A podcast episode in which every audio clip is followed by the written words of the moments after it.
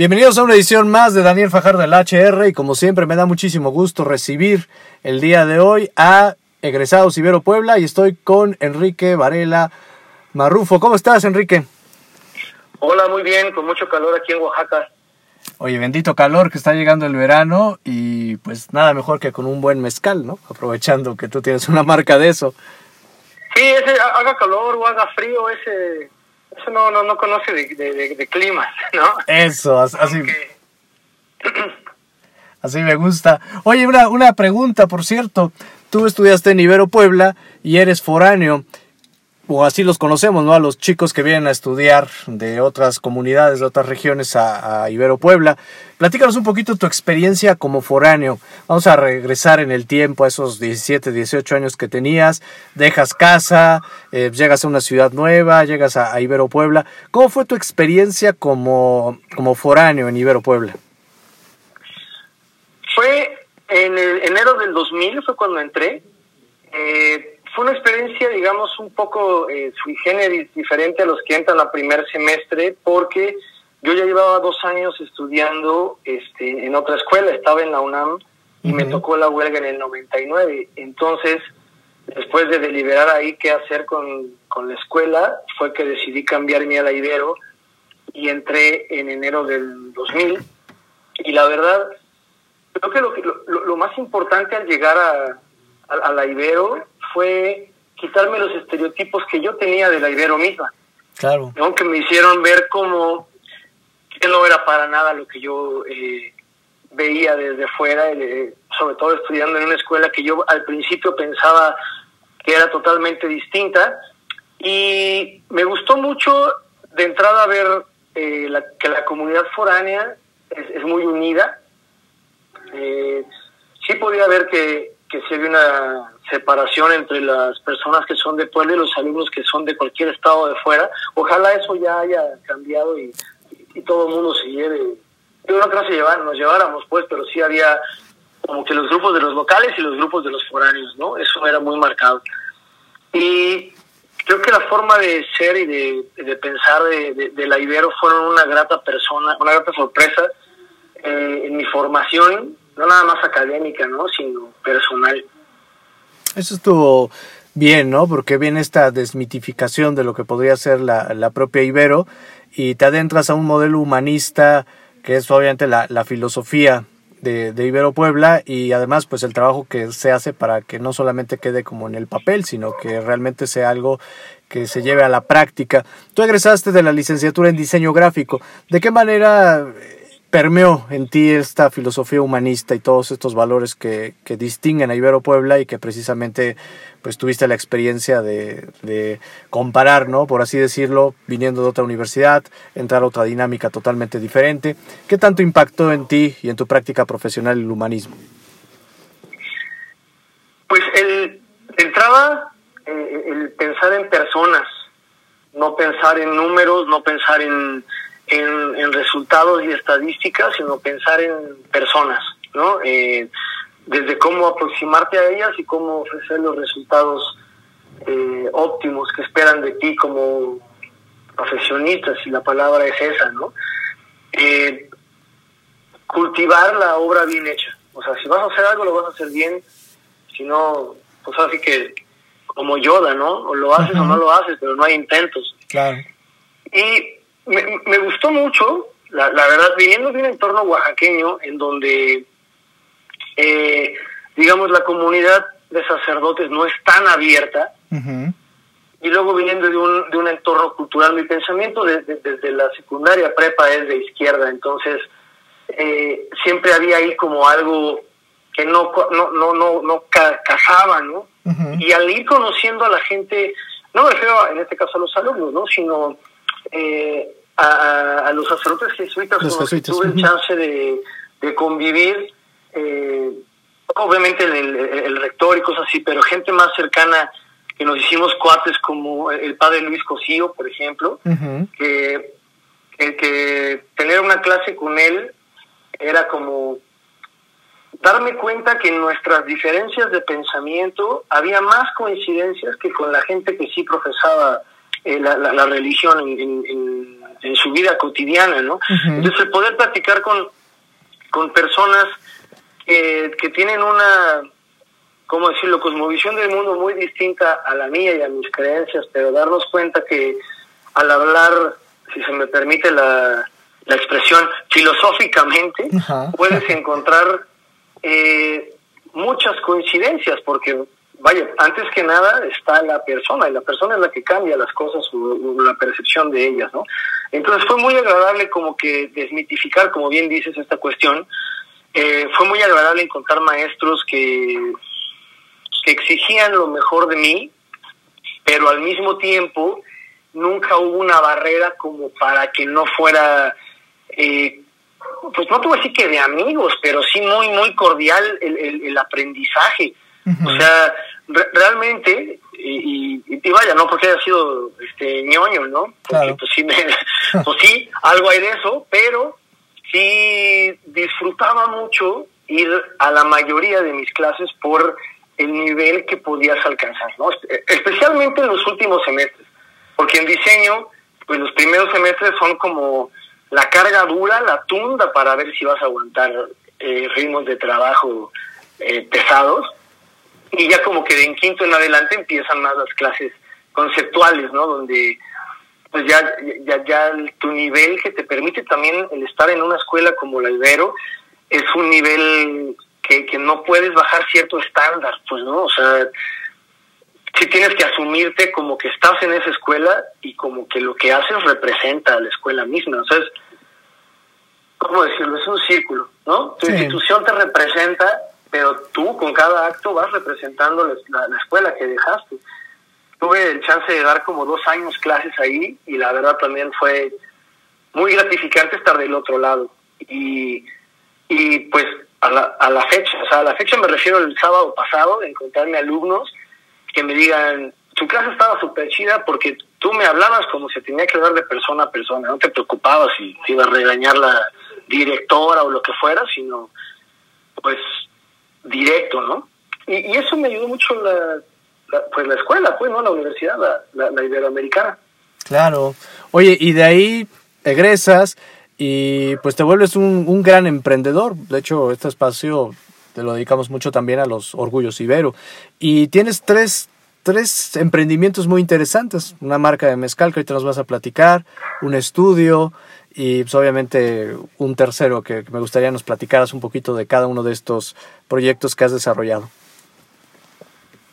Sí, digamos que al estar en diseño gráfico tuve la fortuna de conocer gente muy chida en mi generación y había 3 amigos en particular con los que hicimos un equipo muy bueno y como por octavo ya teníamos un despacho de diseño, ¿no? Obviamente pues no nos habíamos ni titulado, pero ya hacíamos nuestros primeros trabajos y con ellos fue muy grato el trabajar y el hacer una especie como de, no promesa, pero sí una línea de vida de decir, yo no quiero trabajar para agencias nunca, uh-huh, porque en una agencia te vuelves un no voy a decir ni siquiera un obrero, porque te ven como si fueras extensión de la computadora, y pues no me late, uh-huh. Entonces siempre fue como que trabajar de freelance en el diseño, ya fuera en Puebla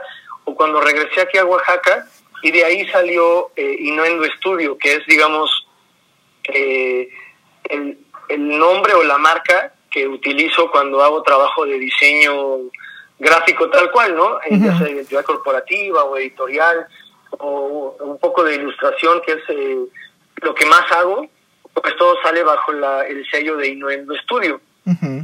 Y también siempre me ha gustado la cuestión de servicios.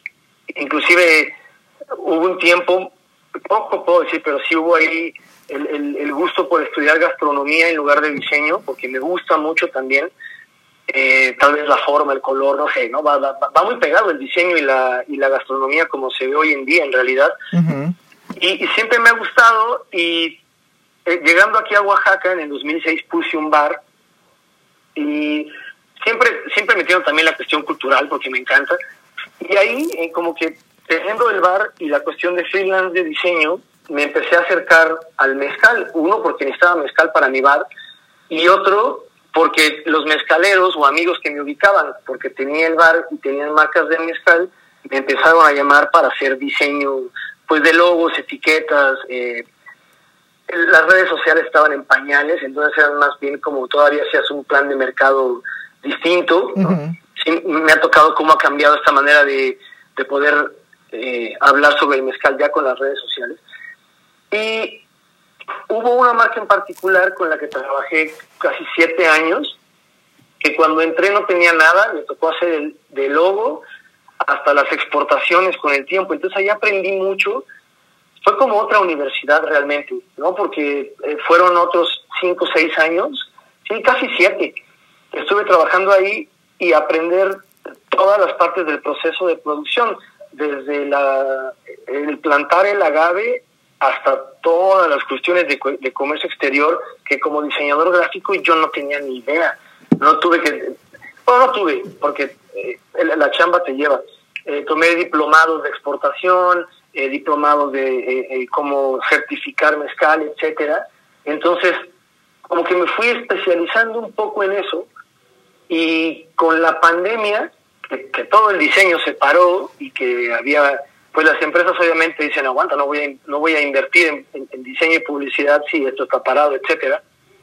Fue un tiempo, sobre todo los primeros 8 meses, que todo el mundo estaba encerrado, fue un momento determinante en el decir, sale, ya tengo 42 años, estoy donde quiero estar o necesito hacer otras cosas, ¿no? Porque el diseño gráfico es una carrera increíble, pero en estos tiempos, la tecnología, que fue su gran arma hace 10, ahora es su gran enemigo, ¿no? Uh-huh. Porque, vaya, una aplicación te puede hacer un logo, no es un logo personalizado, diseñado, pero para una empresa pequeña, sobre todo aquí en Oaxaca, que todo es microempresa, empresa familiar, y no hay una cultura del diseño, paradójicamente que hay una gran cultura visual, uh-huh.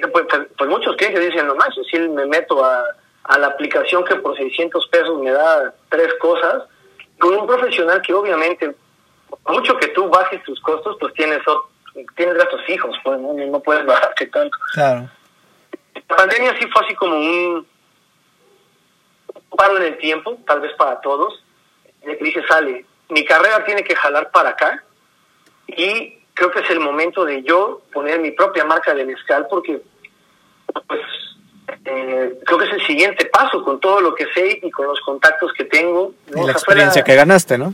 La experiencia, exacto. Fue como que el tener que parar y dar un giro de timón, porque el camino normal está bloqueado, ¿no? O sea, la normalidad como la conocíamos antes del 2020 ya no va a volver nunca. Uh-huh. Entonces, tienes que dar un cambio en tu trayecto.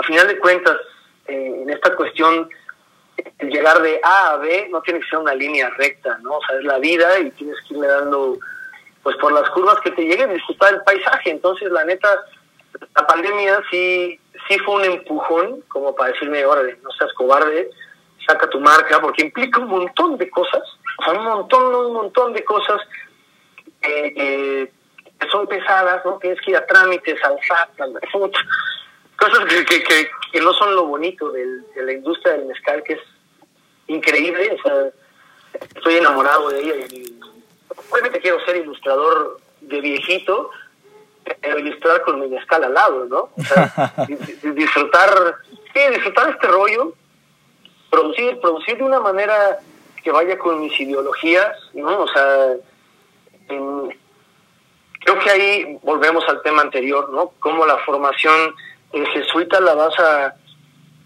meter en tu día a día, y en mi particular caso como una persona laica, ¿no? Uh-huh. O sea, en el decir, lo que me decía Luis Cosío una vez, fac bonum vita malum, haz el bien, evita el mal. Uh-huh. y con eso te la llevas súper leve. Tienes el don o la bendición, como la quieres ver, de tener libre albedrío y saber qué es bueno y qué es malo. haz lo bueno, evita lo malo, ¿no? Cuando caigas en lo malo, pues nomás no te embarres tanto, puesto que tampoco uno es un santo. Pero puedes distinguir cómo hacer las cosas bien, cómo planear, en este caso, un negocio, porque la marca de mezcal, quitando el romanticismo, es un negocio, uh-huh. Pero no tiene que afectar a nadie, pues, al contrario, tú tienes que meterte como que a esta pieza nueva, porque yo, siendo oaxaqueño, no tengo una tradición mezcalera. O sea, estuve en mi vida todo el tiempo, pues porque siempre mezcalito, que en muertos, que en los funerales, en las fiestas, pero vaya, yo no sabía de agaves hasta hace 10 años, pues, ¿no? O sea, no tengo esa tradición. Entonces, el hecho de que en mi propio estado yo tenga que ir como güero, ¿no? A aprender y romper ciertas barreras que hay ahí, normales, ¿no? Cuando llega alguien... Exacto, y también porque hay muchísimo gandul en esta industria, ¿no? O sea, también tienes que ir ahí haciendo mucha política. En Oaxaca todo es política, todo. Literalmente no puedes cruzar la calle sin ver si no hay bloqueos políticos, ¿no? Literalmente hablando.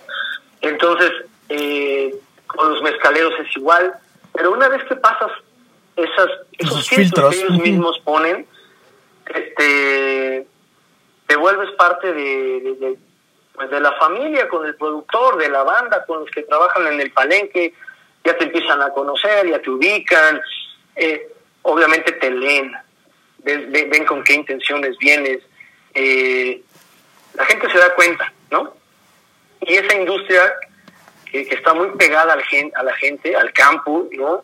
A que vayas al campo y un chavo de 13 años cargue 3 veces lo que tú y un señor de 80, 2, ¿no? O sea, ajá. Sí tienes que aguantar la vara y la carrilla, de que no sabes cómo caminar entre los surcos y todas esas cosas, y lo aprendes.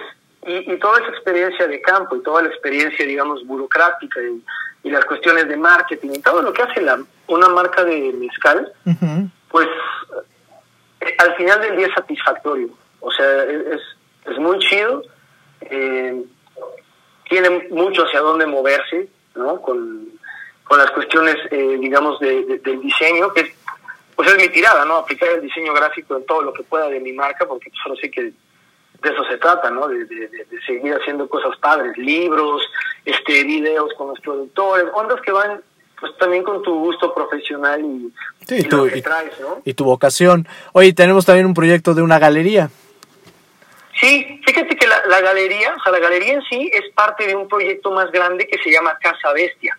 Uh-huh. La Casa Bestia, dentro de sus instalaciones, tiene una galería, tiene una tienda donde se exponen artículos de diseño artesanal, ya sea ropa, accesorios, libretas, cerámica. El 80% de los expositores son oaxaqueños, pero sí llega gente que luego viene a ferias de diseño acá y pasa por la tienda y ya se quedan. Es un espacio de cowork en el que tú puedes venir a trabajar con tu lab, pero si también andas en esta cuestión gráfica, tenemos un área donde puedes trabajar si tienes lienzos, o tenemos área de impresión de serigrafía y de grabado, un cuarto oscuro. Entonces está muy, muy completa la casa. La casa en sí lleva... Casa Bestia en sí, va a cumplir 5 años, pero yo me incorporé hace un año. El proyecto es de un amigo que fue mi alumno aquí en Oaxaca, y por el fútbol nos hicimos compas, jugamos juntos como 10 años, y pues ya, obviamente dejó de ser mi alumno y somos ahora amigos, ¿no? Claro. Y él tenía este proyecto, y la pandemia lo obligó a cerrar las instalaciones que tenía antes, porque pues se cerraron las galerías, dejó de haber... chance de hacer los talleres y todo. Entonces se quedó nada más lo de serigrafía, y platicando una vez con unos mezcalitos, pues ya me dijo: yo no quiero que la Casa Bestia se muera, ¿qué onda? ¿Le entras? Y yo necesitaba también, te digo, dar este giro, ¿no? Dedicarme más a mi marca de mezcal, ya no tanto a clientes, y poder hacer cierto diseño que fuera más personal. Y dije: sale, es ahorita, ¿no? Que pues que hay el chance, que todo se está juntando, Y no voy a decir que no me dio miedo, o sea, obviamente pues es aventarte tras una pandemia donde sabes que vas a tardar en generar, y fue un volado de decir, sale, ya se están levantando los semáforos en Oaxaca, nos vamos a aventar a que en un mes y medio que acondicionemos la nueva casa que encontramos, pues realmente ya estemos en verde y vámonos tendido.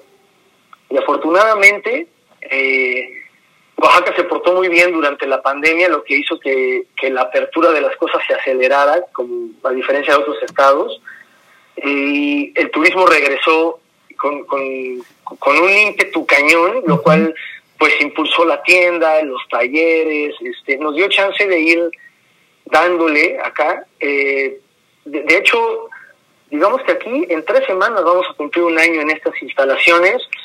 Hemos tenido muy buena respuesta, la galería está afortunadamente agendada ya hasta febrero del 2023, y eso, o sea, la galería fue casi sin buscarle, o sea, hicimos la primera exposición y con los amigos que fueron viniendo se empezó a llenar al punto de decir, pues ya no tengo hasta el próximo año y ahora ya no tengo hasta el 2023, ¿no? Entonces, ha habido como un crecimiento orgánico muy padre, y aquí digamos que es un lugar en donde no nada más mi socio y yo podemos dar talleres, sino que invitamos a mucha gente a darlos para continuar con esta cuestión académica, y pues a nosotros nos sirve porque pues, nos seguimos preparando ahora sí que gratis en la chamba, ¿no? Sí, no, y además un foro que pues, nuevas ideas y pues, conocer más artistas y gente, y es algo padrísimo. Sí, porque viene mucha gente de fuera, entonces, por ejemplo, ahorita tenemos una exposición de un amigo que vino de Argentina, que ya había venido a Oaxaca, y él hace art toys. Uh-huh. Entonces, llegó hace como 2 meses y dijimos, sale, pues una de art toy, y él convocó a la gente que conocía de la Ciudad de México, que sí hace art toy, y nosotros convocamos a artistas oaxaqueños que no hacen, pero que pueden intervenir piezas, y se hizo una comunidad increíble, una super expo, y luego la siguiente es de una chava que viene de Suecia y vino aquí a aprender impresión en textil, pero resulta que allá también imprimen de otra manera súper diferente. Entonces, pues ya le enseñó aquí a Carlos y aquí van a exponer lo que imprimieron en Oaxaca con los textiles de Oaxaca. Entonces se hace una comunidad muy padre, ¿no? Que también, por eso nos llamamos Casa Bestia, porque la idea es que te sientes a gusto, ¿no? A veces a la escuela nos dice, chin, en la escuela tiene ciertos formatos. No digo que aquí en Casa Bestia no haya reglas, pero es una cuestión de que ya vienes porque quieres aprender, ¿no? Entonces, estamos muy fregón. Tenemos talleres para niños, que se llama Pequeñas Bestias Creativas, ¿no? Nuestro programa de niños. Está bastante padre, ¿no? Ahora sí que, pues es el trabajo, pero pues cuando te gustan no es tan trabajoso. No, se vuelve un proyecto de vida. Oye, pues me dio muchísimo gusto platicar contigo, Enrique. Cuéntanos las redes sociales para que las personas que estuvieron escuchando estos proyectos, a lo mejor alguien se enganchó con el estudio, a lo mejor alguien se enganchó con la marca de mezcal, a lo mejor alguien se enganchó con la parte de diseño. ¿Cuáles serían tus redes sociales para que las personas te puedan encontrar? Claro, mira, la de Casa Bestia es Casa Bestia Wax, así como Oaxaca Wax, Casa Bestia Wax. El del mezcal es Punta Chivo Mezcal. Uh-huh. Que ahí tenemos también otro proyecto que se llama Las Veredas del Chivo, que también está en Instagram, y esas son catas y recorridos. No son recorridos turísticos, porque no hacemos tours, más bien los llevo con mis amigos que hacen mezcal y conocen los procesos, ¿no? Es una cuestión muy íntima y privada, si quieres verlo así, no tanto exclusiva, sino como que en corto, para que conozcan pues la industria, no como turistas, sino pues, o sea, si un día en el tour te tocó día de campo, pues día de campo y vamos a los magueyes, pero si un día te tocó otro, pues ves esa parte, o sea, como que más metido dentro de cómo es el día a día. Uh-huh. Y nos falta lo del estudio, ¿no? Digo, la de... Ajá. El diseño es Innuendo Studio, Innuendo con doble N al principio, como la canción de Queen. Ajá. Así, Innuendo Studio en español. Perfecto, para que ahí puedan buscar el trabajo de Enrique. Y nuevamente te agradezco que hayas estado con nosotros en este espacio, que nos hayas contado este caso de éxito, padrísimo, cómo pues llevas esta filosofía y tú mismo, sin que yo te preguntara, fuiste citándola y estuvo presente en cada uno de tus proyectos y sigue estando presente en tus futuros proyectos como visión, y eso está padrísimo, como una historia de éxito más de egresados de Ibero Puebla. Al contrario, un gusto siempre seguir en contacto con la universidad en cualquier momento. Claro que sí. Vamos a un corte, señor Martín, y regresamos.